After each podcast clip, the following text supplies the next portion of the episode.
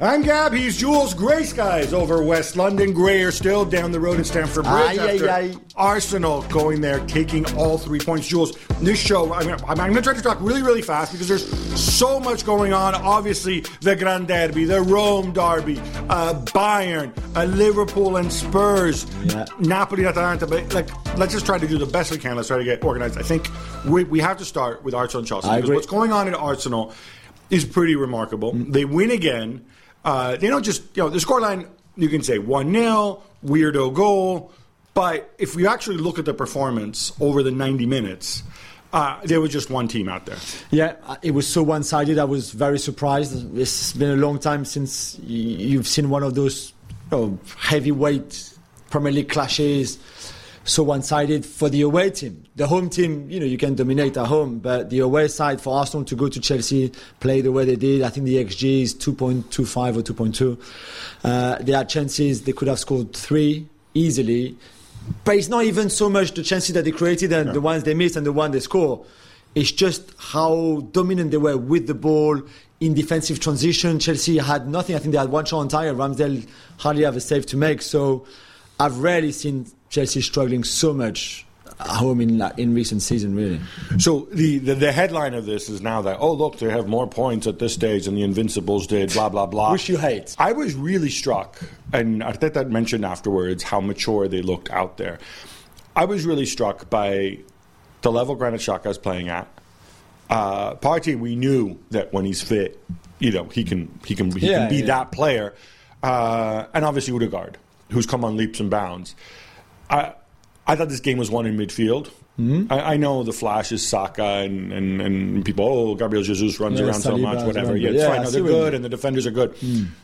But it was the middle of the park which which set the tone, you know? Yeah, I think the the counter pressing, especially like Chelsea, could not do three passes together. Every time they had the ball, or they, they, they got the ball, or they started a move, they just could not go through that midfield. And that's why I thought at some point Graham Potter could say, okay, listen, let's try something else and let play over that midfield and put them at least under pressure in their own half. Instead, they kept trying to play, and in midfield, Xhaka, Odegaard, and Partey was just again so dominant. But I don't understand why you don't try something else when what you are doing is not working. So I knew when I laid this out, I said, okay, we have to be nice to Arsenal, and then we put the boot into Chelsea for that wretched performance. I was going to do it in a few seconds. jump the gun there. That's fine. I just don't get it. No, let's go with this, okay? Because I appreciate there are injuries and whatever else, right? You decide to go with the back four. You decide to go with, with the box. Again, you keep changing the, the personnel in the box, so how Yeah. these people are going to work together. Pierre-Emerick Aubameyang, how you would po- eh, to me i don't know if it was his mindset i don't know if he's just not good anymore i'm leaning towards the second one how demented this signing was oh tuchel knows him and like he doesn't need to play in this game he does not need to play in this game because armando broja is a better option or Havertz with another guy who can actually pass the ball in the middle of the park. You mentioned the passing, right? So we know Jorginho can pass on a good day. We know Thiago Silva can pass, and we know Mason Mount can pass. You're trying to pass through the press when you've got three players who can pass. The other people are people who just run with the ball, people who do nothing with the ball, people who just boot the ball like and miss hit everything like Cucurella, people who stand around and get eight touches on the pitch like Aubameyang. What are you going to do? Yeah. How I does that happen? Yeah, I thought team selection was poor from Potter. I think the tactics, the game plan. The most infuriating for me is no changes in anything. I, I knew this was coming. Yeah, But but it's true. I mean, there's a point where after after 15 minutes, we could all watch the game and say, okay, this is going to be a long afternoon for Chelsea unless they try something else here because they're so so so much worse than what Arsenal are and what Arsenal are offering. And yet he doesn't. There's just nothing. He stand there on the touchline, not doing anything. There's his assistant, like the short one, who's talking to him, and just like, and it, it looks like they're just going through the motion, not doing anything. I don't understand this. Now, I, I know at Brighton they were such a perfectly oiled machine that he would often change personnel and make tweaks and stuff, and it would work. And that's what he talks about when he talks about the concepts. And maybe it is a really, really long process to instill those. And as I've said, I think Graham Potter is is brilliant. He showed it. Um, but my concern is you don't have time to work on the training pitch with these people. So when you put them out there, Aubameyang is going to play differently than Havertz, and so inevitably things are going to be different out there. And and for me, that's what's so frustrating in this context. Uh, Azpilicueta right back means that you're not going to get anything. You know, he wasn't bad, but Yeah, obviously he's not no, Reece. James. right? So everything Yeah. changes, right? Cucurella, I don't need to see again, frankly. A word on the goal, because this was a bizarro goal. And you can go back, and if you're one of those people who says, well, we were still, you know, many people in my country used to think like this, oh, look, you know, but they're still in the game. You know, you asked, why doesn't Potter make substitutions? Well, the goal came in the 18th minute of the second half. Yeah. Maybe he's looking at the game and be like, oh, look, we're in this game. It's nil nil. Maybe we can nick a goal or a set piece and stuff like that, right? And then they go go down. And then he makes Yeah, the of course. substitution like seven minutes later. Um, this goal, is a corner kick taken by Saka. Bukayo Saka. So Now- an in swinger. It's a, it's an in swinger, which for those who don't know the lingo means that the ball curves out and comes back in towards the So goal. So it can go directly into the goal. Yeah, it doesn't normally. You don't expect it to go directly into the No, goal when he you hit it like you know a foot off the ground, which is how he hit it. I don't even know if he mishit it or he meant to do that. Anyway, you've got you have three. Basically, there's three Chelsea defenders who are between. The, the ball literally goes right by them. Um, I, f- I think one is Thiago Silva. Yeah, Thiago Silva, Uh, and there's somebody post. before him on the near post. Yeah, and then Cucurella. And then Cucurella, again, I, do, I don't, I don't know where to begin. Seriously, watch this again. He is so preoccupied. I, I don't know. But Is the it- difficulty is that you have to look at the ball as much as your. uh, The, Okay, the- he's the- not looking at a defender. The player that you are marking. He is embracing a defender. He looks like an offensive lineman who is in football who is locked up with somebody, right? He Yeah. literally he's standing still and he has both arms. It's like the, the he and the defender are pushing against each other. Who, who, whoever he's marking. Yeah, I can't for- remember. maybe, Maybe it might have been Thomas Partey. He looked Yeah, like a big guy. Maybe it was Saliba. maybe. No, But- Saliba was at the near post. The ball goes right by him. Now, surely, especially when you have contact with somebody, part of the reason that you have contact with somebody when you're defending a set piece, I don't think I'm, I'm revealing some, some great secret, is that the reason you keep contact is so that you can also keep an eye on where the ball is because you that's the difficulty. if your player moves, then all of a sudden you won't feel the contact and you say, oh, I need to react to that. So usually you put an arm on your who you mark, and then you keep an eye on the ball, and then you know the movement. I don't know what the heck this guy is doing. But he's not really a defender. He, he, What- what- started whatever he is. as a winger. No, no, but now he's he's, standing in front of the goal. Yeah, yeah. Right in the middle. Um, so obviously the ball actually goes, I think, behind him. And then and then Gabriel Jesus, sorry, it wasn't Gabriel Jesus, it was, um, it, it was, yeah, uh, Gabriel, Gabriel. Magalhaes, let's just call him Gabriel, uh, pokes it in. yeah, I don't, and you could also, I think, ask questions of Mendy there too. Um, yeah, yeah, yeah. But- I think he expects someone to clear it. Like I don't think Which is reasonable, yeah. yeah, which is reasonable. Yeah. I, I, that is such terrible defending, and I don't understand. How does this happen? I don't know. I, I Arsenal work a lot on set pieces with the the, the French set piece. Yeah, but this- this is- this isn't- Nicolas yeah, Jover. sorry, you can't no, tell no, this no, is I'm French set piece coach No, no, no, I'm saying. Genius. Big up to Nicolas Jover, though. Uh, You're no Gianni Vio. this Maybe is- one day you this will be. This is, I think, his seventh. Their seventh Okay, goal on right, set pieces. all right. However, I'm not sure this is how they worked it. No. One. And you agree he mishit the corner. Well, I th- yeah. Well, I would think that you know if you say to Bukayo Saka, I want the ball there, he can put it exactly there where you want Right. at that level. But it's like you want I to hit the ball this straight at the- the Chelsea defender Yeah, on I the don't near post, one- no. no. But maybe, maybe, maybe the idea was like they they're not very good on defensive set, set, set pieces and corners, so put it as hard as you can, as close to the line as you can, instead of maybe a bit on the penalty spot, for example, whatever, on the edge of the box. It doesn't matter. No, but may, maybe that was the weakness at Chelsea. That that goal was a horror show. Yeah. Um, But oh, I- defensively, overall, they were a horror show yeah, anyway. But I just want to make this very clear. Arsenal did not win this game because it was a tight game and Chelsea made a defensive error. No, Arsenal won this game because they outplayed them in pretty Yeah, much completely. every area of the pitch. Completely. Aubameyang, I don't want to go back to this, but he must be in a situation now where obviously he goes to Barcelona. Well, he's at Arsenal. Nobody likes him at Arsenal. He goes to Barcelona. Yeah. He, you know, scores some goals, Yeah, could have stuck around. Eventually, you know, asked to leave. Obviously, he had some issues off the pitch when, when his house was burgled and, and, and whatever. comes back to London. I don't think there was some any great enthusiasm for Chelsea fans, but when he arrived, But there was well, a recognition that they needed a number nine. there was a recognition in Tuchel's mind and maybe Well, no, everybody. Well, you only had Broja left and I guess Kai Havertz after Lukaku left. So I got Broja, I got Kai Havertz, I got Raheem Sterling. I'm okay. no, I'm right, I, I I'm was all right. all in for a number nine. I'm not Okay, saying I got- I Aubameyang, but for I- number nine not, not this guy. Not this guy. Not not old. It was just you know not really a nine guy who spent a lot of his career on the wing. I, I don't whatever. But now he's in a situation where he's managed to, I think, alienate a lot of Chelsea fans, while still not endearing himself to the Arsenal fans who didn't like him, especially Mikel Arteta. Right? Yeah. You had an issue This was a big game for him. with some of those ads that, with some of those promos that he cut before. He did a promo where, you know, like you see the players saying, come on, let's go, that kind of stuff, pre-match. And then they said to him, like, okay, one last one, say it's nothing personal. And you can see that he's a bit like, mm, but he still says it. And now it still goes, it still goes on air, it's broadcasted, it's everywhere. On social media, everybody picks it up. Of course you do. And then what happens? You know that if you lose this game already, even without the nothing personal line, you're going to get destroyed. And now you say it's nothing personal. You have one of the worst games you've probably ever had in your career against the team that you left such in such a way not that long ago, and now he gets all that slack and everything, which he deserved because he could have said, "Listen, I don't want to do that. This is not this is not cool," but he still said it, and now I- that makes him look like a yeah. I'm, I'm I'm kind of floored by this because he's not a he's not a dumb guy. He's not an uneducated guy. No. He's made mistakes. Everybody's made mistakes.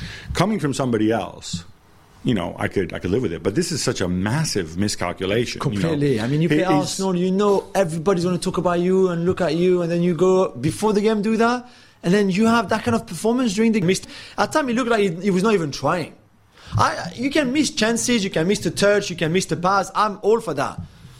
But he was not even when he came off. He looked like if he just arrived at the stadium. Were you surprised that when he came off, Potter also took Kai Havertz off? Now, Havertz wasn't having a great game, No, and, yeah, and, and he changed it around. He put on Gallagher um, at that stage and, and Armando Broja, right? Now, obviously, Armando Broja means you've got your target man, and you have Gallagher in there who's an extra passer who, who they need. Mm-hmm. I don't understand, though, taking off Havertz because he's still somebody who can create out of nothing. If, if you were to look at this Chelsea Yeah. team and say who is the most gifted player on the pitch, Yeah, yeah. who can score an individual goal, it would probably be Havertz. It looked to me like if you keep Havertz on the pitch with Broja and with all your attacking options, then you you can lose three or four nil. And maybe he thought, you know what, it's, we would be too exposed if I leave Havertz on the pitch with Broja. And let's say do a Kovacic for um, a Gallagher for Loftus-Cheek, for example, like a po- position for. I, I mean, I don't know. It looked to me that he never really wanted to come back into the game, even with Broja on. It looked like he was such a passive afternoon from from Potter. Had no idea pre-match, and again, I said to you off air, I don't understand what the game plan was and how he thought he could hurt Arsenal because there was just nothing that Chelsea did with the ball that indicated that. And then at one 0 down, it, it looked even worse because everything he did made no sense whatsoever, and there was no reaction. I want to reiterate this going forward. I am a Potter believer. I think this is I somebody want him to do well who too. Needs, not necessarily I want him to do well. I believe he can do Yeah, well. yeah, me too. If he is afforded the necessary time doing what he's done, doing what made him great, which is not playing midweek football, which is you don't have that luxury at Chelsea. So that means you have to necessarily give him more time. And the other mitigating factor, like I've said before, is Chelsea had a horrendous for all the money that in relation to the money spent, they had an absolutely But- horrendous summer transfer campaign. But what made that transfer campaign more horrendous is that you decided to start the season with Tuchel instead of sacking him in. I mean, on day one they knew.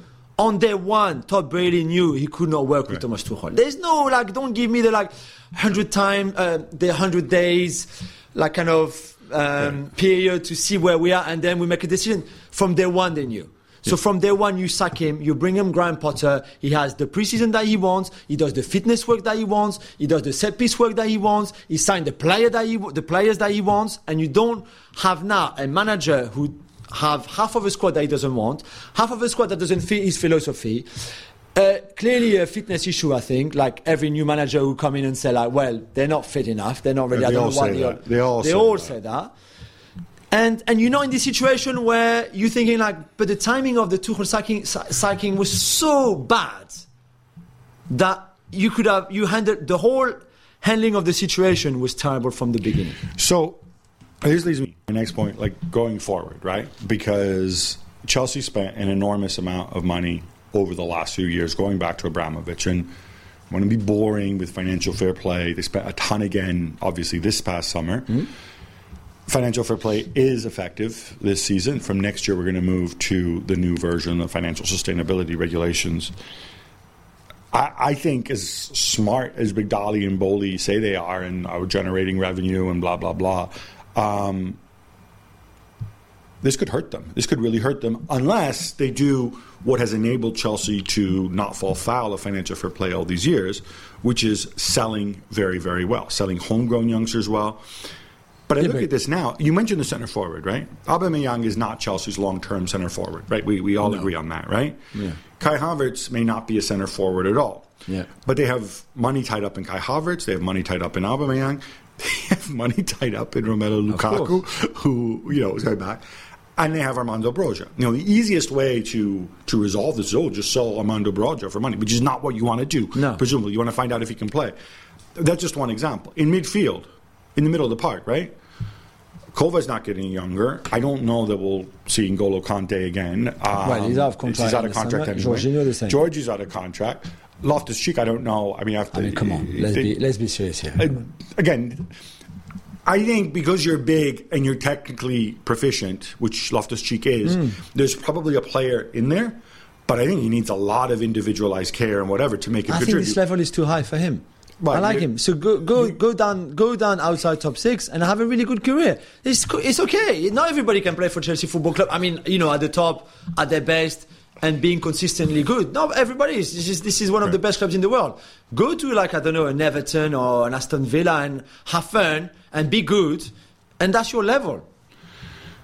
You could argue that defensively as well, despite signing all those center backs uh, this summer, they're going to have an issue as well because Thiago Silva's not getting any younger, because Koulibaly's not getting any younger, and doesn't seem to be. Yeah, you still have a few good years with Koulibaly, and then you've got Fofana, and if you believe in Chalobah, you've Yeah, got if, if Fofana is ever fit Reece again, James, if, Chilwell. yeah, no, Reece James and Chilwell I put out wide. I don't, again, I don't know No, how no, much he likes Chilwell because he seems to prefer Cucurella's hair. So I don't know.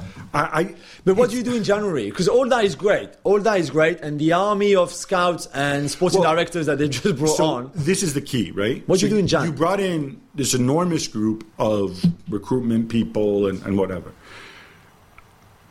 These guys are going to assess what, what Chelsea have. They're going to speak to Potter. It's a fine line. I think it's a very fine line because at some point, these guys. What people don't understand is these recruitment people, if they're good, they're not just people who execute, right? They're people who have their own opinions and are going to be self advocates and they're going to advocate for their opinions Yeah. um, Potter may feel differently. I know, I know. Obviously, Yeah, but- a, a couple of them are his own. You know, the guy Kyle and, and whatever.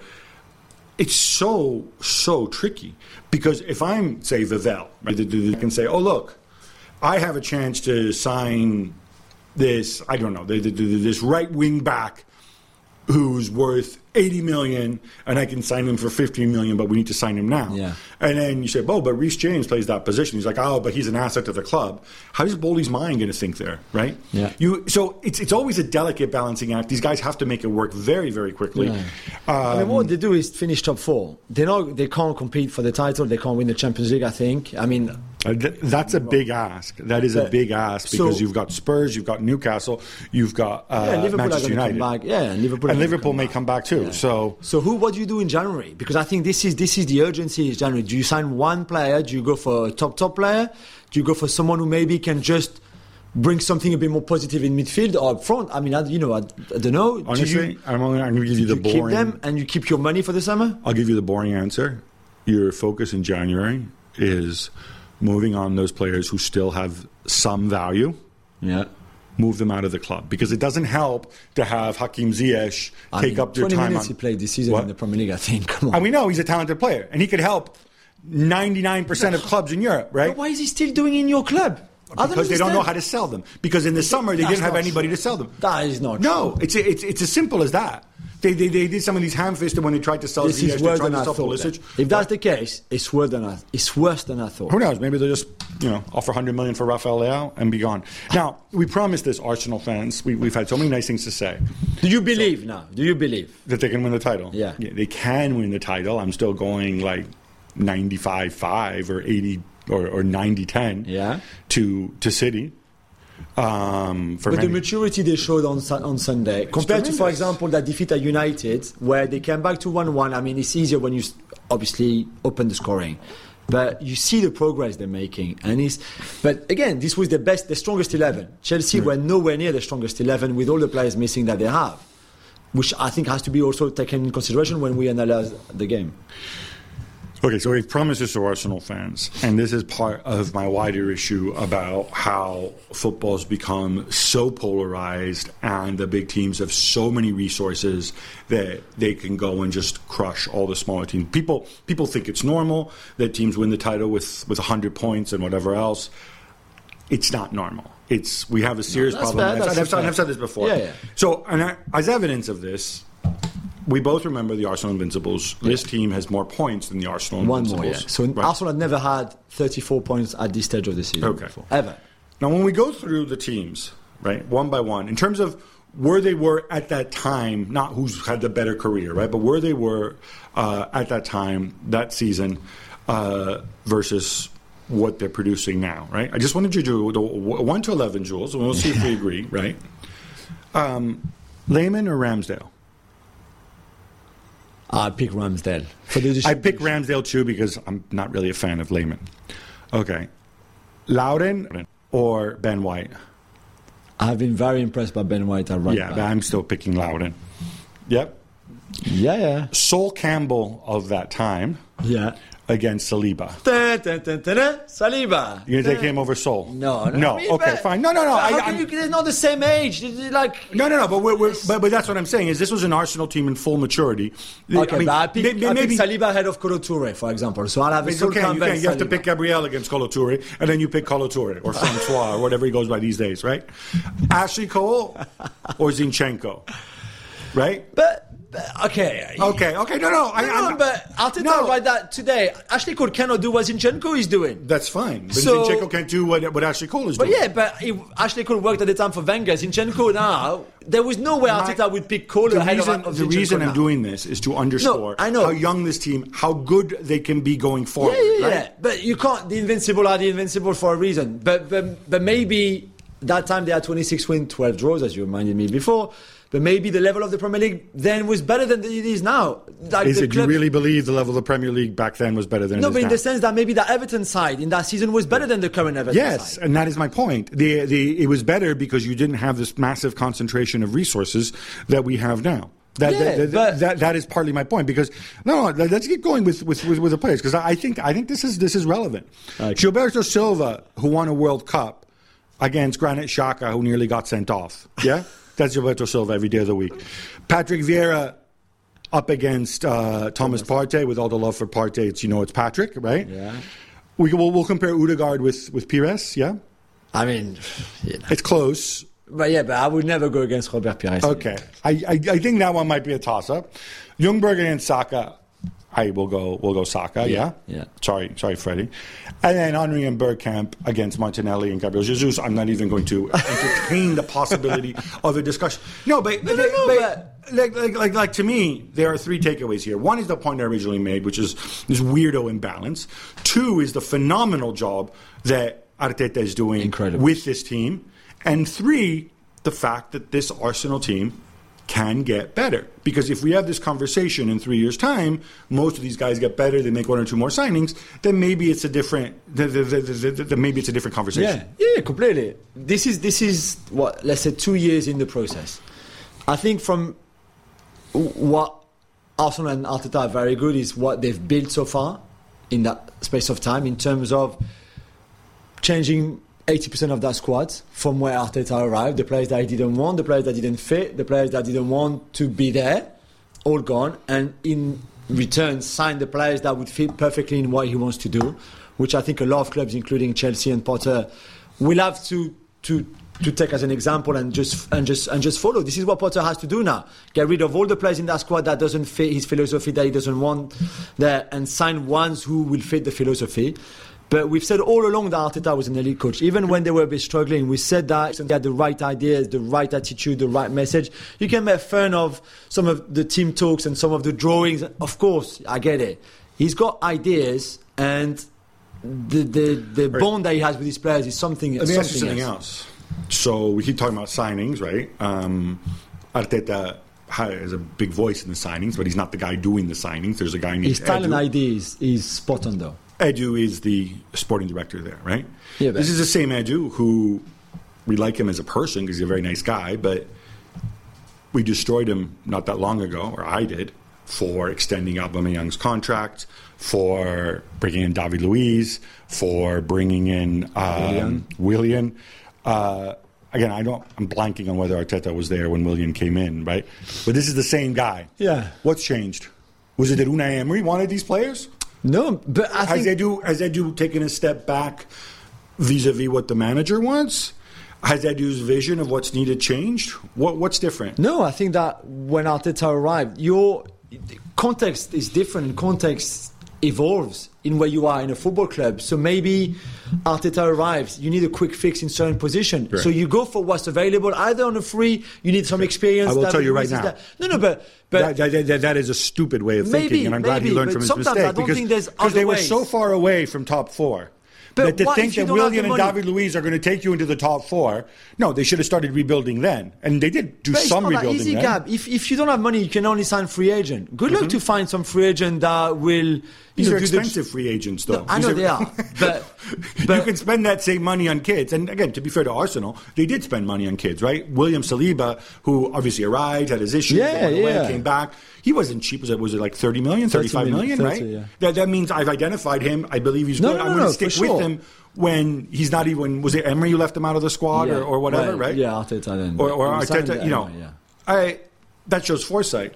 But I think to me, the lesson here is you have to commit one way or another. And if you bring in Willian and Alba and so on, you're bringing in last pieces of the puzzle to get you over the top. You do that when No. you're close to top four, close to winning the Yeah, title. Yeah, maybe. Arsenal I think the most important is the template. What you have to do, the direction that you take. At that time, Arteta was still thinking, still looking. The, He played with the back five. They won the FA Cup, okay, but it was the pandemic years. Now that they have the structure and the template, they're going to go forward that way Yeah. and sign the players that just fit in, like a Zinchenko, like an Odegaard, even if they may be not the ones that people fancy the most. All right, that's enough praise for Arsenal.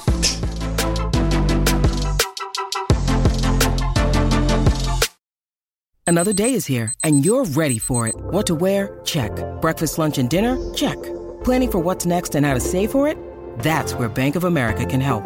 For your financial to dos, Bank of America has experts ready to help get you closer to your goals. Get started at one of our local financial centers or 24-7 in our mobile banking app.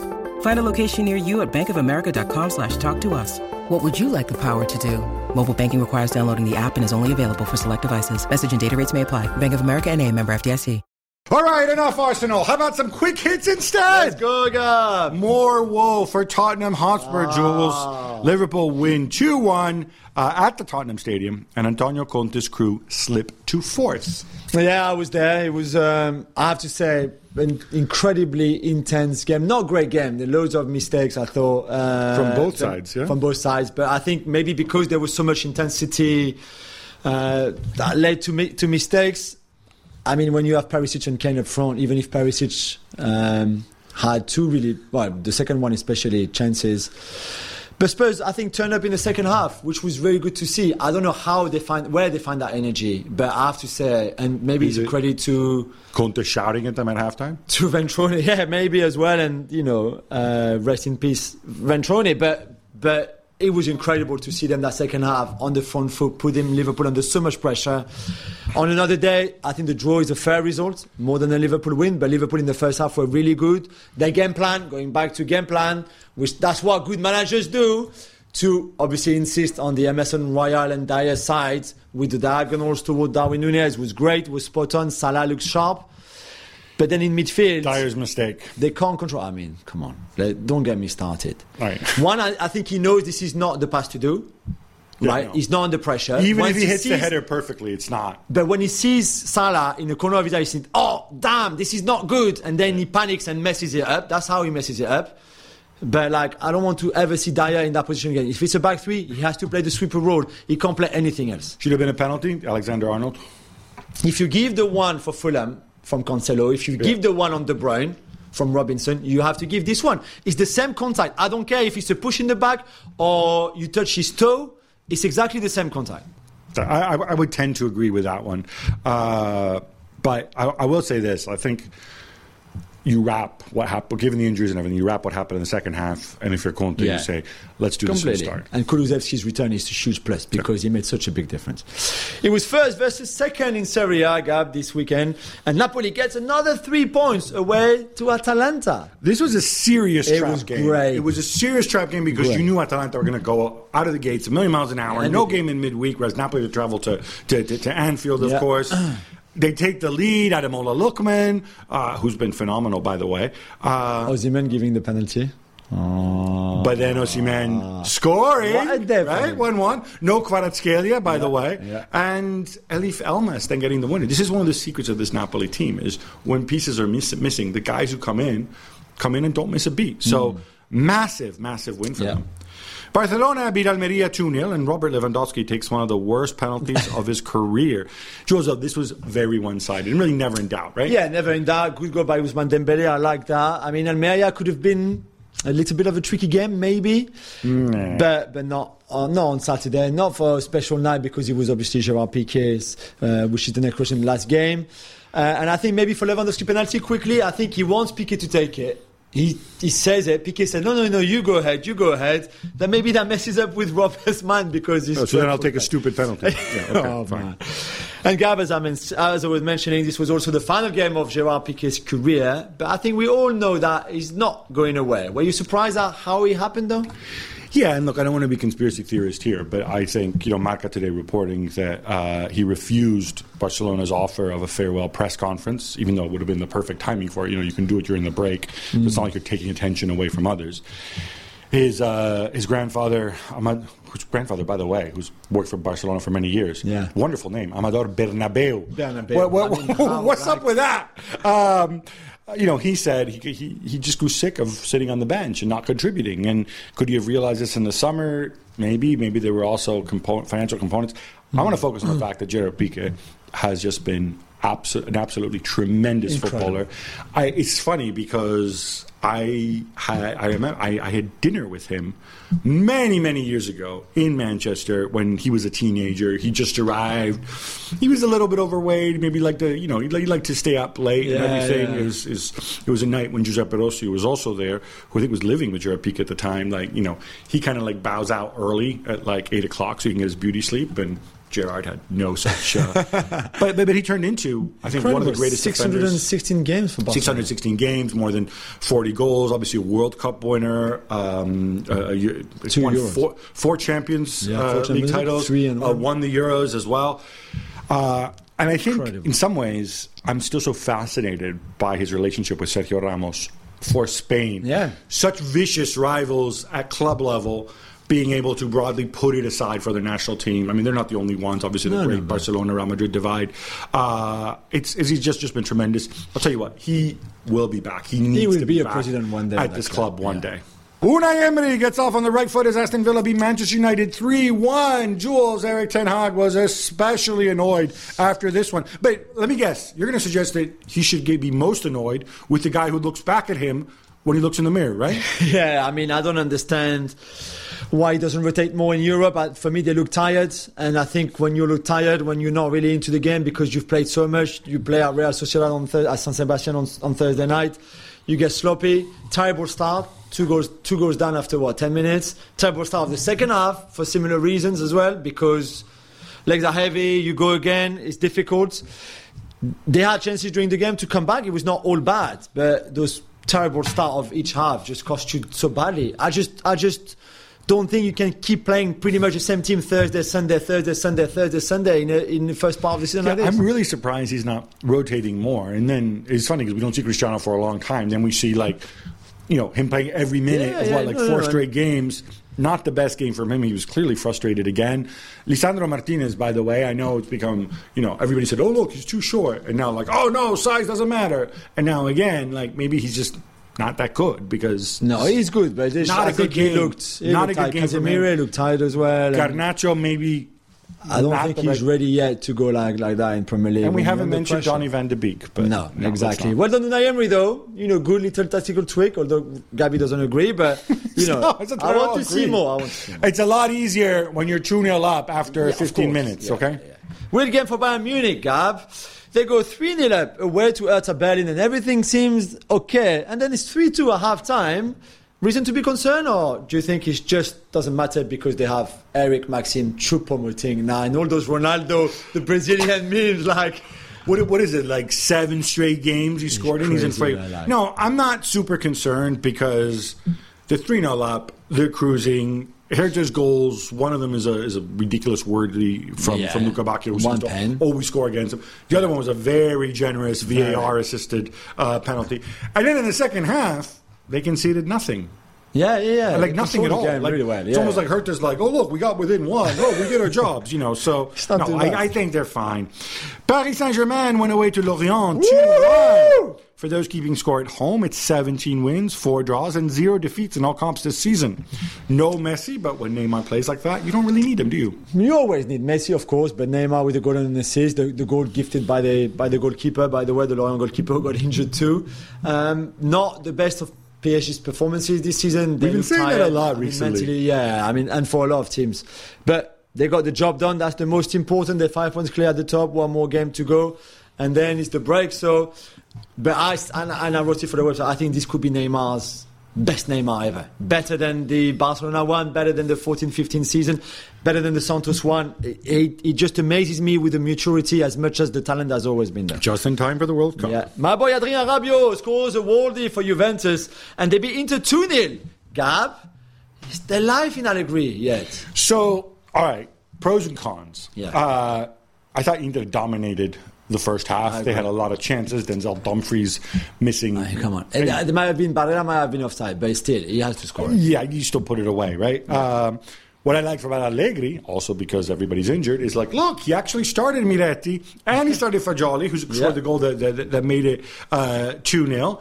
And hey, maybe Nicky Beans, as we like to call Nicola like Fagioli, him, of course. will stick around in the starting lineup. Miretti certainly should. Yeah, You know, obviously, he had Vlahovic, had a lot of guys out. Um, they're up there. They're, they're, they're level on points with Roma. They can make a run at the top four but there's still a lot of fragility there. And by the way, um, this VAR call, Danilo's disallowed goal. This is one for purists. Uh, he he's being fouled, so it probably should have been a penalty. I thought he manages to, to strike the ball towards the net. Inadvertently, it comes off his other, it comes off his like other finger, yeah, and goes into the back of the net. It's a classic case. The rule: you cannot score. Yeah. you know, even involuntary, you can, ball can't go in with your. You know hand. what I like though? I like the fact that Kostic stayed up for the inter corner because in case, which I'm sure, I'm sure, Max, you'd plan it that way. in case the ball comes back, he's your quickest player on the pitch for the counter attack, Yeah. and then everybody follows, and that worked perfectly for the Rabiot goal. Kostic, by the way, man of the match. Yeah, he was great. Jules, we knew the Union Berlin were going to hit a speed bump at some point, but I didn't expect them to fail so dramatically against our friend Xabi Alonso. Five goals conceded in one half in the second half. Well, what's up with that? I mean, I just think that at halftime, this is like, this is it, we can't run anymore. And if that team can't run anymore, because that's a lot of what they do, then I think I think they- they're in trouble and they struggle. And to concede the one, the first one, the Andrich one straight after the break, and then two, the two Diaby one back to back, pretty much.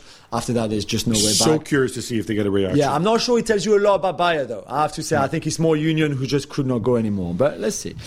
A late, late Erling Haaland penalty sent Manchester City past Fulham 2 1 Gab. City played over an hour with 10 men after the Cancelo red card. Is that a fair result, that win?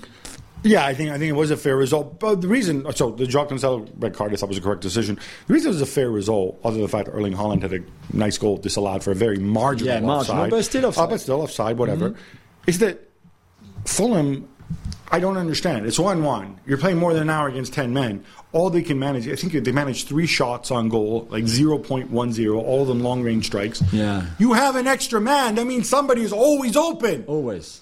You know, instead they, they, they just sit and like this makes zero sense to me. I, I really like Marco Silva, but this is this was just such a bizarro Yeah. approach and really sends a wrong message. I think. Uh, Real Madrid kick off in a few hours and can regain top spot. But in the meantime, Jules, they're sending a delegation to Brazil for Palmeiras wonder kid Oh, yeah. Endrick.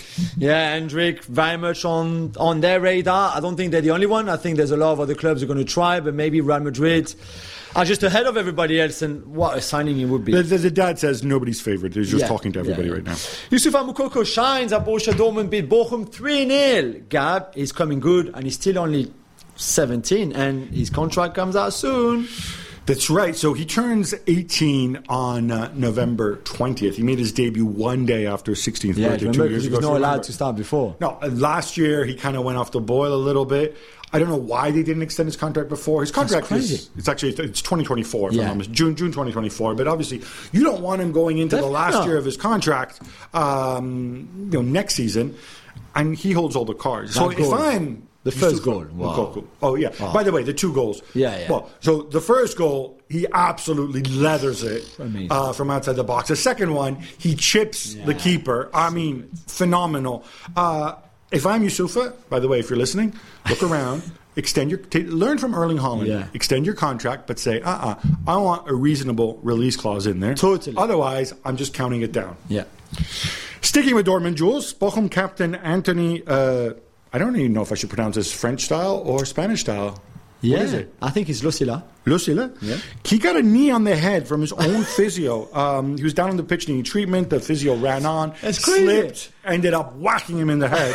I, you ever seen anything like it? Never before. I have to say, this make me laugh. I should, we should not. We should not giggle at it because I don't. I think. Well, sorry, well- I think it must be painful. Why are physios wearing sneakers on the pitch? Why aren't Well, they? no, some. So it's very, very, very interesting. We don't have much time, but some wear the whole suit. Some wear. In Italy, I've seen them wearing suit with studs. I'm like, come you got to wear studs if you're Well, on the you pitch. don't have to Simple sometimes. as. I don't know. Why, you know, otherwise, they're injure not- your own you know, player. they're, they're still doctors. Come on.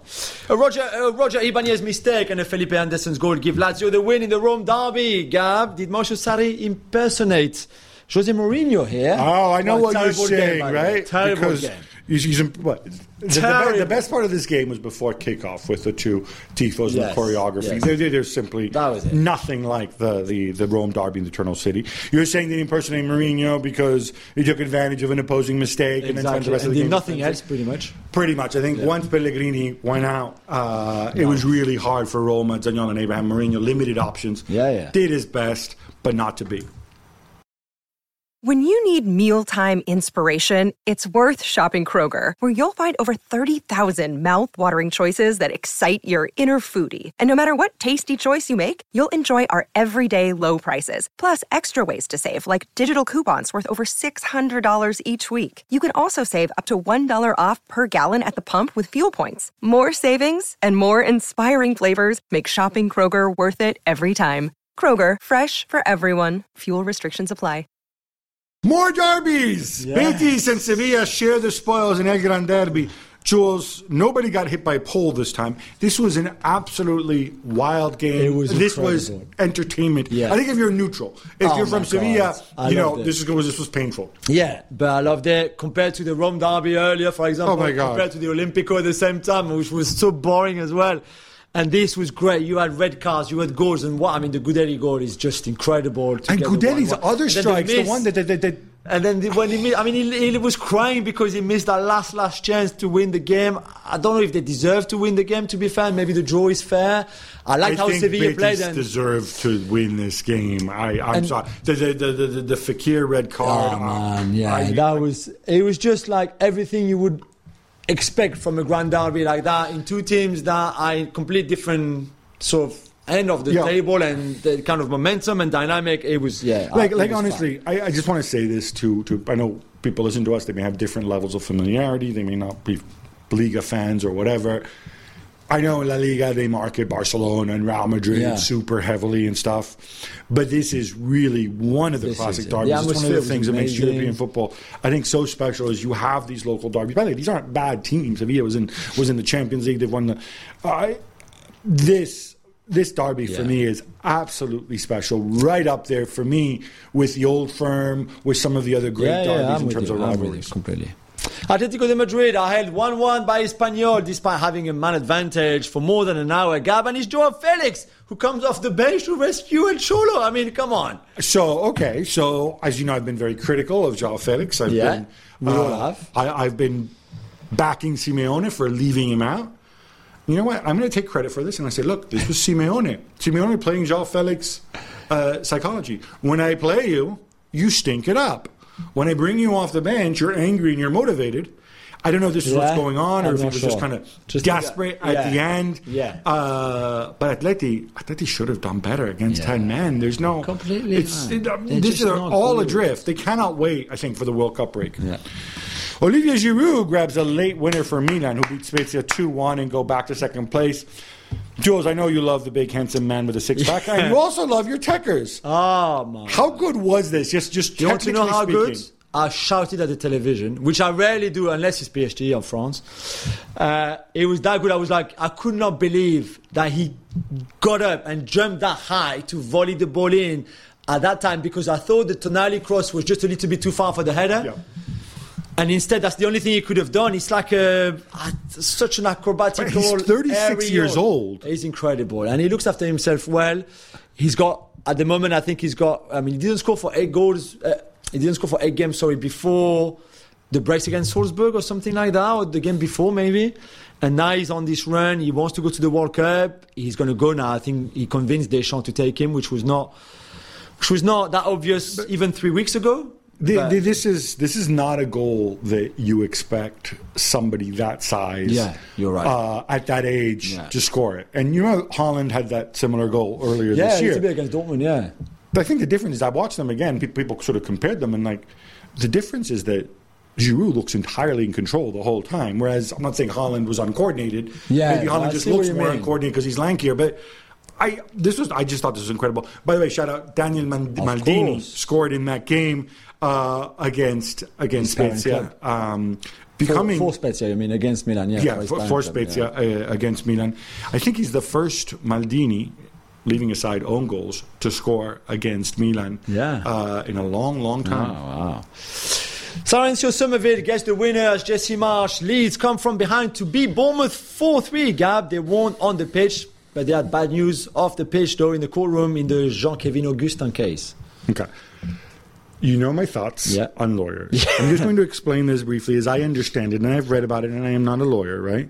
But basically, back when Leeds were in the championship, uh, they took Jean Kevin Augustin uh, on loan from Leipzig. Yeah. You know, form, former Paris Saint Germain guy. Was he, is he, Paris, is he Paris born Yeah, Paris born There and bred. you go. super. I mean, I, People I thought he was gonna be really good. At 16, I thought he was going to be a world beater. So they took him on loan from uh, Leipzig, and Leipzig said, "Okay, fine, but if you get promoted, um, you're going to have to pay us 21 million." Yeah, they're, And- like a buy, like a close to buy, And, but it's a, it was an automatic clause, Yeah, right? yeah. Uh, and which a lot of clubs do. which the a lot of clubs do. I think part of the argument was, you know, Leeds were like, we like him so much, but if we don't get promoted, we won't be able to afford Yeah. him, right? So Leipzig, fine. If you get promoted, you get, you know. Um, what happened? That was the year of COVID. So essentially, the season was extended beyond June 30th.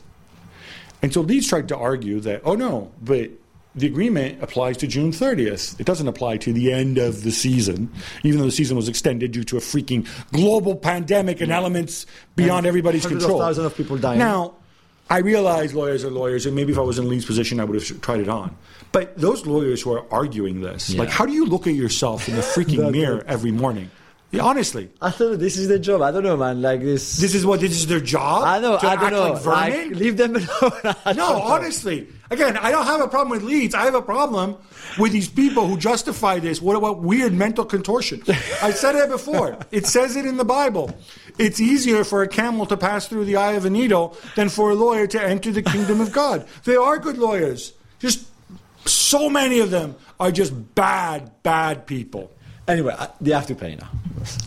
Jules, you were down on my boy Igor Tudor by the way for the way he handled the finale right. of the Champions League in midweek. You even said he should be sacked. Too right.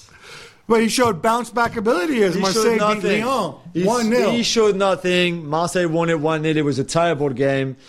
Uh, Gigot, which is obviously a leg of lamb in uh, in English, scored the, the only goal on the set piece, a header. It's not even a header because he hit it with his shoulder. I've got nothing to say in that game, really. They're two, they're two average teams. Uh, but at least Marseille have, you know, sort of fourth nine kind of climbing up for Laurent Blanc and Lyon. I just don't know where that leaves them. I, I can't really tell you. Is it is it sort of like is it the radiation half life of Peter like- Bosz? So I think the other Lyon? Dutch guy, yeah, messed it up so badly that Larry White can't do much more. I mean, I don't know, but it's just like Newcastle United are third in the Premier League after beating Southampton 4-1, and Ralph Hasenhüttl has reportedly been sacked. Gab, do you want to praise Eddie Howe or obviously feel sorry for Hasenhüttl? I'm going to do both. Okay. Uh, obviously, those results are there for anybody. I did not think Eddie Howe was going to be this good. No. Uh, I'll be really curious to see if Newcastle keep going from strength to strength, if they keep investing more. How does he do once he gets better players on, um, you know, in his team? Because obviously it's a different things and signings haven't exactly been, you know, just been his forte when he was at yeah. Bournemouth. There was a lot of up and down. Uh, That's true. But right now, he's doing what's asked of him. This is tremendous. Um, I'm going to commiserate with Hasenhüttl because that, I mean this is a team that every year they've been forced to sell some of their best players. And yes, they have good scouting and they look for value and whatever else. But it's difficult to manage, I think, in Mm. Those in those circumstances. I think he's a tremendous manager. I like, you know, he's and it's difficult for me to say because he is kind of that sort of Red Bull school of, Yeah. you know, intensity. Yeah, the press. Aha, let's keep attacking. You know, even though we're two 0 up, and then ah, you know. Um, and it's difficult to do when you're when you to do it with a weaker team, right? Yeah, that's true. Um, but I hope he comes back. I, I, I really think he's a, he's a tremendous he coach he will. And, and and a good guy. Uh, Jules, we've had the Champions League draw. Let's let's split this up, okay? Okay. Um, from the top half of the draw, Yeah. You would just go go through this rat-a-tat style. Leipzig against Manchester City. Yeah, I mean they've met before. Uh, quite often, actually, in the group stages, they always open game. I still think City too strong for Leipzig, but I think Leipzig can make it difficult for them. Bruges Hey, and my man, team. Mr. Champions League, Hans Vanaken, against Benfica. I mean, the tie they probably, if you had asked Bruges and Benfica who do you want to play against, they would have picked each other. So let's see. I think Benfica this one have to be the favourite. They've been very impressive. We said Yeah. they, they won again at the weekend, unbeaten in 23 games, nine all competitions. I don't know when the last. When those games are going to be played, how this Benfica Yeah. side will look, and Bruges as well. But, But they should be they- open. They will go. If they played it. right now, though, Benfica would Yeah. be heavy. Pre- Yeah. I think Bruges would have wanted to play Porto, but of course they couldn't because they were in the same group. yeah. Liverpool against Real Madrid. This sounds a little Oh familiar. So it's the revenge of the revenge of the revenge of the revenge, the replay of the replay of the replay of the replay. I mean, we're so used to it. We were together in Paris, of course, for the uh, the last Champions League final. This is much earlier. This is a game that I don't think either of them would have fancied fancied, fancied facing the other. Um, for me, it's very open. This one, I know maybe you put Real Madrid favorite because of the Champions League final that they won against them, but we saw how well Liverpool played. Yeah, we, we, we don't know what condition Liverpool are going to be in in two months. But I just Oh, I need any truth you think to the rumor that Sergio Ramos is going to come back on loan just so he can face more. Just so he can live rent free in his head now. No, but I mean, there will be a time where you know Liverpool will get the best of, of them. I think. And finally, Milan against Spurs. I like this one a lot. You know, I think this one is a proper 50-50 because Spurs haven't played great uh, this season. Again, there's there's a couple of months before those games are played, Yeah. so a lot can happen. But yeah, I think Milan, Conte going back to Italy, of course, facing Milan again. Um, it's just going to. This one is going to be great. And I fancy the Kalulu Kane battle in midfield as well. The Theo Hernandez on that left hand side. I think you know Giroud against Spurs. Or Zlatan Ibrahimovic against Zlatan Spurs by that point. Maybe even just, just a few minutes. And, of course, Magic Mike against Happy Hugo. Yeah, that's Battle of the French man. keepers. Loads and loads of of um, of battles there in that game. And Gab, I give you the bottom of the draw, the next four. for your quick hits, Frankfurt against Napoli first. I don't think it's any secret. Uh, I think this is the draw that, you know, they never admit it because they respect everybody and blah, blah, blah. This is the draw that, that Napoli wanted. Uh, I think even more so than Bruges, because of course Bruges have Mr. Champions League and Eintracht Frankfurt do not. Uh, on paper, uh, I think this is the kind of opponent that, that suits Napoli. Yeah, it's tough Uh, Frankfurt. equally, Frankfurt have sprung a surprise or two. Of course, we saw that last season in the Europa League. Yeah, Dortmund against Chelsea. I- That's a good one. It's a good one in the sense, you know, the teams are what they are at this stage. I think Chelsea will feel that they're a good match. A big thing for Dortmund is will Sebastian Haller be back? And Yeah. in what condition will he be in? Because not just him, but all these other people, you know, Marco Reus, we saw Gio Reyna come back. Are they going to be fit? And who's going to be fit on the Chelsea end? Because Chelsea, of course, have had their injuries Yeah. uh, as well. Uh, it's it's a weird one. I hope both these managers will be around when Dortmund play Chelsea in uh, in March. Inter against Porto is the next one.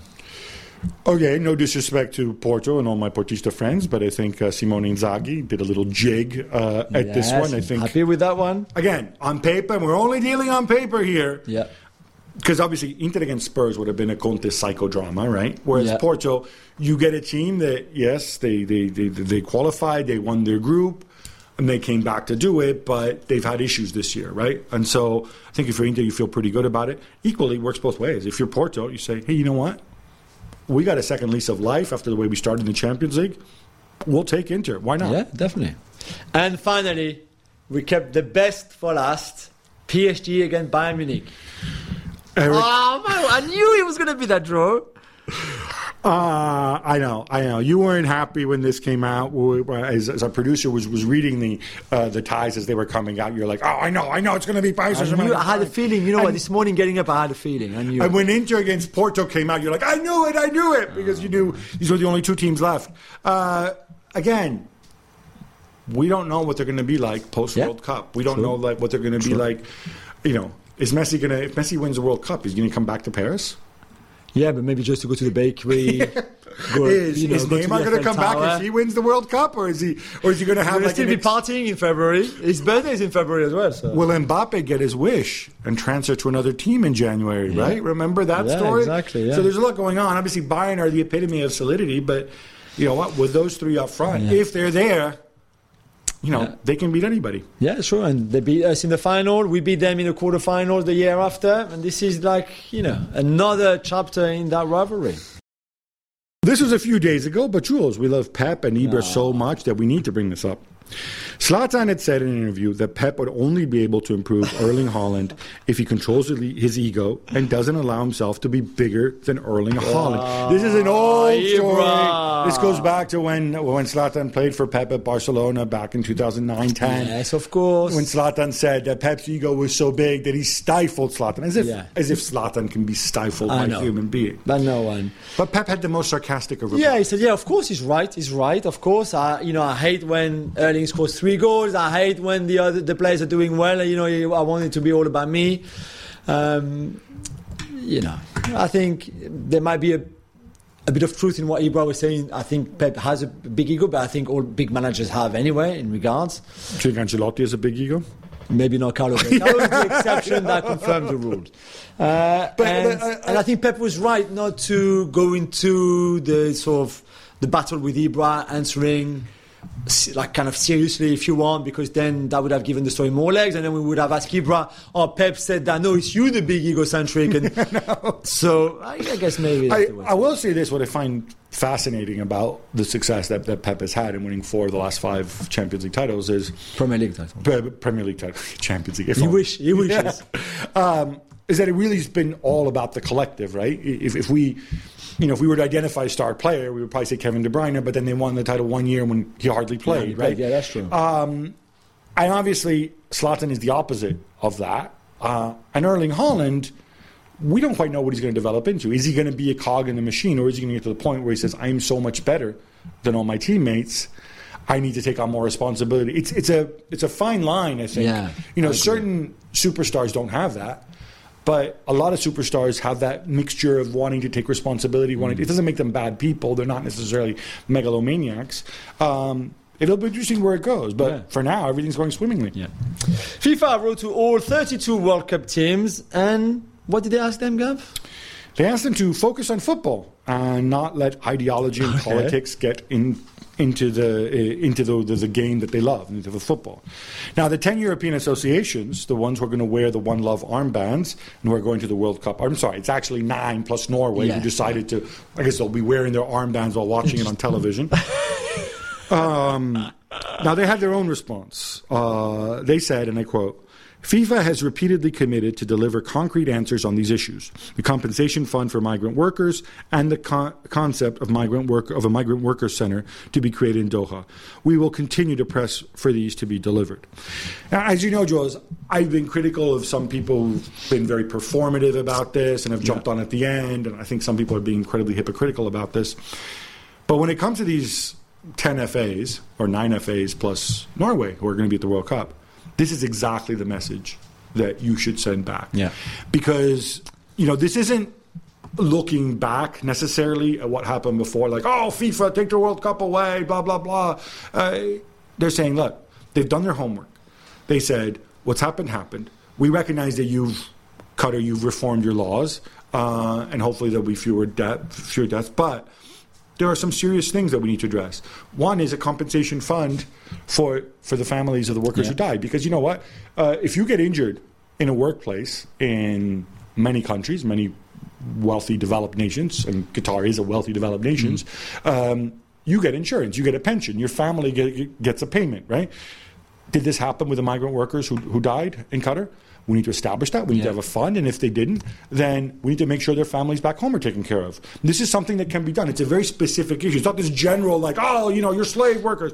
And the other one, the Migrant Workers Center, where now that you've passed these new laws, you have to make sure that there are lawyers available to them, good lawyers, not like the bad lawyers I mentioned before, yeah, yeah, I who, who are Qatari, who know the law, and who are going to be available to these migrant workers who are there so that they know their rights. Because many of these people move there, you know, they, they, they'll be in camps, they might not speak the language. You need to have this level of oversight. Yeah, yeah. These are two things that do not cost a lot of money. They, I think you can legitimately ask for. I think there are people in Qatar who say, yeah, we should do this. And I think you're at the tipping point where I think this can be done. This is actually something positive and lasting that can come out of this and goes beyond the finger pointing. So well done to these uh, to these nations who've, who've raised the issue. FIFA have said, you know, like as I said, FIFA has said, oh, we want this too. Okay, fine. Since we all want the same thing, now let's I- make it happen and let's not forget about these people after the World Cup final on December 18th. Yeah. Jules, we also had the draw for the Europa League today. Yeah. I'm not as excited because let's face it, they're not playing for a while. There's a big, big old World Cup in between. These teams could look very different, but we have a standout. This is the playoff round. This Of is course, the winners of this get into the round of 16, and it's Barcelona taking on Manchester United. Yeah, incredible, Gab, really, because once Manu finished second of their Europa League group behind Real Sociedad, they were always going to face then a, a team dropping out from the Champions League, and I think Barca really, with Juventus, were the two biggest ones, the biggest names, but I think also the, the toughest opposition. They could have had, I don't know, Salzburg or a team like that, and instead, uh, it's Barca, it's Cristiano Ronaldo going back to the Camp Nou, it's Ten Hag against Xavi, it's Frenkie de Jong playing against his his current team and against his, his former future ex team, whatever. Uh, it's going to be great. It's it's also the pressure on Barcelona too, because obviously last season when you know Xavi was harshly criticized when they went out of the Europa League Against um, Frankfurt, yeah. And you know this time around, there's going to be even for financial reasons, there's an expectation to go and bring some ducats in, right? Really? Um, and for United as well, the tension you can't. United cannot not qualify just for the last 16 of the Europa League. It would be disastrous for the club's image, for Ten Hag's first season. Even if after that you focus on the league, it's not. It would not be good enough. So what a game this is going to be. And Robert Lewandowski against Cristiano Ronaldo as well. Fulham have terminated a deal with one of the sponsors, Gab, Titan Capital Markets, after he emerged that a number of their key employees simply didn't exist. I mean, come on. Yeah, this was an investigation by uh, Nick Harris, and before him, I don't remember the guy's name, Martin Calladine, I think. It's a, he tweets under Ugly Game, where he looks kind of under the skin of some of these deals. This is pretty, This pretty is extraordinary, crazy. right? So this company, Titan Capital Markets, um, in all their promotional materials, they said, "Oh, look, this is so and so, the CEO. This is so and so, the chief technology officer." They're not real people. They use actors and models in their picture. Um, if you go to LinkedIn to look for these people, none of them exist, or most of them don't exist. They promised it was some kind of, uh, of for, uh, foreign exchange investment. Um, they promised a return of 480% a year. Uh, which in the current market would be really impressive. Uh, and they said, "Oh, but you can't lose your money because there's some, you know, fictional insurance scheme." According to investigators, it, it look, basically looks like a classic, classic pyramid scheme. Um, Fulham, to their credit, have terminated this deal immediately. To their credit, I don't give them any credit because they did sign with them. They did sign. With They them. did sign with them. and I wonder where's what, the credit? I- what kind of due diligence did they do? How can you sign a? So what? Someone calls and said, "Hey, I've got an investment company. I want to sponsor you. I give you three hundred thousand pound, and I can put your name next to my company's name." And Fulham just go like, "Who are you? Titan Capital Market? Uh, let me Google you. Okay, you look legit. Yeah, no problem. Let's go. We'll take I mean, your money. Who does? Uh, come on. And look, and look, we don't pick on Fulham. Manchester City, of course, had, Yeah, yeah, of had a well-known famously. case like this Yeah. as well. Uh, I think I wish football clubs who care so much about publicity in their image would say, like, who are we taking money from? Exactly, Because it's I know, one I thing. understand. I, are we taking money from con men and scam artists? Yeah, big I mean, Lucas Podolski is now 37, Ah. Jules, but he can still hit them. How about his goal for Yes. Gornik against Pogon in Ah. the Polish league? You don't lose it. It's like a good what 10, 15 yards in his own half, and then hit the most perfect lob uh, to score that goal. It's incredible. I mean, I think uh, at that level, at that talent, you just don't lose that kind of vision, and then the execution. Yeah, it's probably not as quick as he used to be, but technically, he will never lose his technique really, and he still looked fit.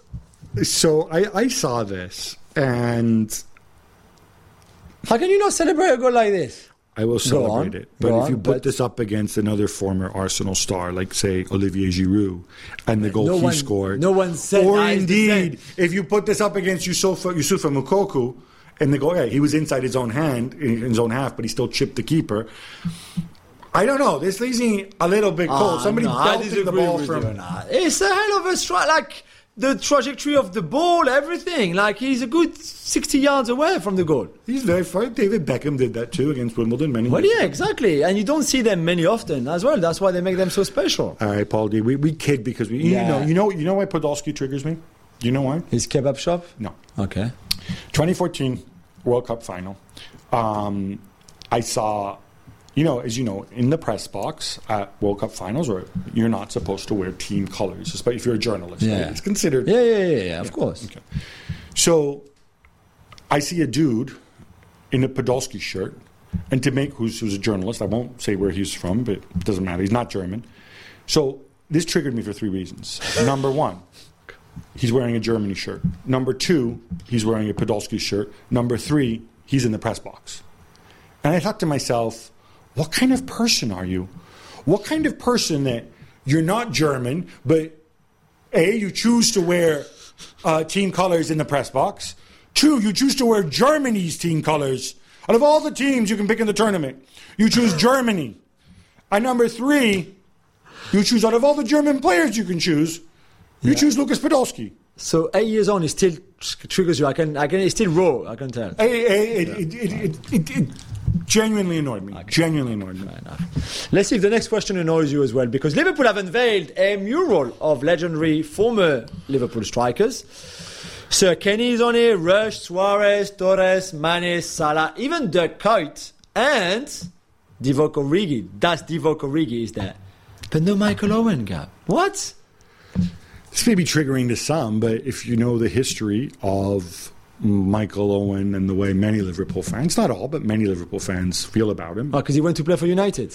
I don't think it's as simple as the way the fact that he went to play for United, because of course he went to play for Real Madrid first. I think he just never connected, even though obviously he grew up at the club, and I think he was their youngest ever goal scorer yeah, at the time, and whatever, and scored a ton of goals. Um, Liverpool weren't particularly good when he was there, which I think was, was part of it. I just don't think he ever connected with the supporters the way he did. I think when he went to Real Madrid, if I'm not mistaken, didn't he allow his contract to run down so he could move for a lower fee as well? All these things, I think, come together, and he never had the connection. Look, it, it's funny when we like players, right? We like players for what they do on the pitch, but we also like them for the way they project themselves off the pitch. Uh, one, Michael Owen doesn't. Now, obviously, he's trained on television and he appears that he comes across better. But when he was a player, he didn't necessarily have that kind of natural chest beating charisma Yeah, that other yeah. players have. So he never had that that connection with supporters, and uh, it's it's unfortunate for him. I don't know that he cares. I mean, I think we both worked with him, you more than me, but like. Will he be upset no, by this that he's I don't not on the on I Liverpool's just, mural? I don't think he's very nice. I mean, he's at the same level as what Sinama Pongolle and you know players like that, basically. What? Are all the Liverpool strikers who have never been on there? Yeah, Mario Balotelli's not on there either. Yeah, I true. mean, no Mario Balotelli. I Uh, just think that he's above those guys. You know what I mean? Like, I know there's some proper legends of the club in the in the ones who are on the mural. I just, I don't know. He won, he won them trophies. He, you know, that season where they won the five trophies on the He was come on, but no, but still, uh, there's still five trophies, Gab. Uh, you know. five trophies. I know, but still, they still won a lot of trophies with him, and he was a big part of that. The guy won the Ballon d'Or as a Liverpool player. But you recognize that he didn't never had the connection with the fans. No, that, I get that. That Robbie Fowler. By the way, I wonder if Robbie Fowler is on there. He, because it's not on my list, but Robbie Fowler, I would assume, should yeah, be there, right? Should, yeah, should. Yeah, I would it- expect him to. But i to be fair, I would have expected Owen to be there too. But you know, that's just, It's uh, it, it's a funny one. Jules, we saw an epic MLS Cup Wow. Uh. final on Saturday, and we have new champions, LAFC. yeah, incredible. Well done to. Um, to LAFC, to Gareth Bale, to Giorgio Chiellini, to Carlos Vela, to Giorgio Chiellini didn't play really much of a part. In No, no, final, but still, he's yeah. part of the squad. You know, maybe his experience was, was good, and a young club, like a young franchise. Sorry, uh, but what a final though! What a scenario to start with. The draw, uh, late, late in in uh, extra time. The Gareth Bale goal to take it to penalties. That penalty shootout. when, the goal went to three two, right? When when when when that guy uh, Elliot Elliott, scored, yeah. and like you know, people were saying like, oh, like Southgate should take him to the World Cup. Ha, ha, ha. I thought, all right, this is over. I'm gonna take my Philly Union uh, gear out, Of course. and then no, who else? Gareth Bale comes on Yeah. for the equalizer, and then the, The penalties. header. I felt good because it's like, oh, Andre Blake, Alexis Nunes told me only Jesus saves more. Yeah, exactly. And- And, considering LAFC had to change the goalkeeper, the one who came on, that Murphy, There was there was a, there was a horrible horrible uh, collision by Yeah. the way, and uh, I think the referee was stunned because it took him an hour to realize to, send off um, the, the the starter for LAFC. Uh, it was it was And, pretty yeah, and then that unluckiness of all heroes, the goalkeeper to save two like that, it's just incredible. You know, he was the Philadelphia Union's backup Yeah, goalkeeper yeah, yeah. previously. So I, I didn't know before, but I learned while watching. Yeah, no, I also learned it while watching. Crazy, no, crazy. we still like you, Jim Curtin. Yeah, though. of course, of course, of course. Racing Club won the Trofeo de Campeones, the Argentine, the Argentine Super Cup on Sunday, two one, uh, and you know I put my Boca jersey, of course, despite the defeat. Because the reason we're talking about this is that referee Facundo Tello, who's going to go to the World Cup, by the way, sent off ten players in that game, seven from Boca and three from Racing. I have never seen a game Like that brawl with was just- ten players uh, sent off. Obviously, you knew it was going to be testy and whatever. Uh, now, in case you're wondering, there is a rule that you know you can't play with uh, uh, seven- fewer than seven, Yeah. sorry, fewer than eight players, Eight right? seven, yeah, you can't Uh, so obviously, the game kind of just ended after he sent everybody off. Um, there were cards before, and this was the celebration, but it was an extra time. There was like a million minutes of time added Yeah. on, so they maybe could have still gotten back into it conceivably, right? Uh, but no, instead decided to get sent off. It, it was pretty remarkable. It was Dario Benedetto, by the way, I've never seen this before. From what I could tell, and the game only just ended a few hours ago as we record this, I think he was sent off for making a gesture suggesting that the referee had been paid off. Yeah, I think it looked like And certainly the commentators, Yeah. the Spanish commentators, are saying, "Oh, look, they've caught him. He's going like you know, like this or whatever. Uh, he's going to get sent off." Like a very, very stupid way Yeah. to get uh, sent off. Uh, Jules, that brings us to an end. But we gotta we gotta come back on Thursday because Yeah. midweek football Everywhere, How about that? yeah. Everywhere, yeah. Cram him in uh, while you can, and of course the eagerly anticipated Carabao Cup on, uh, uh, here in England. Until then, love the game, love your neighbor, love yourself.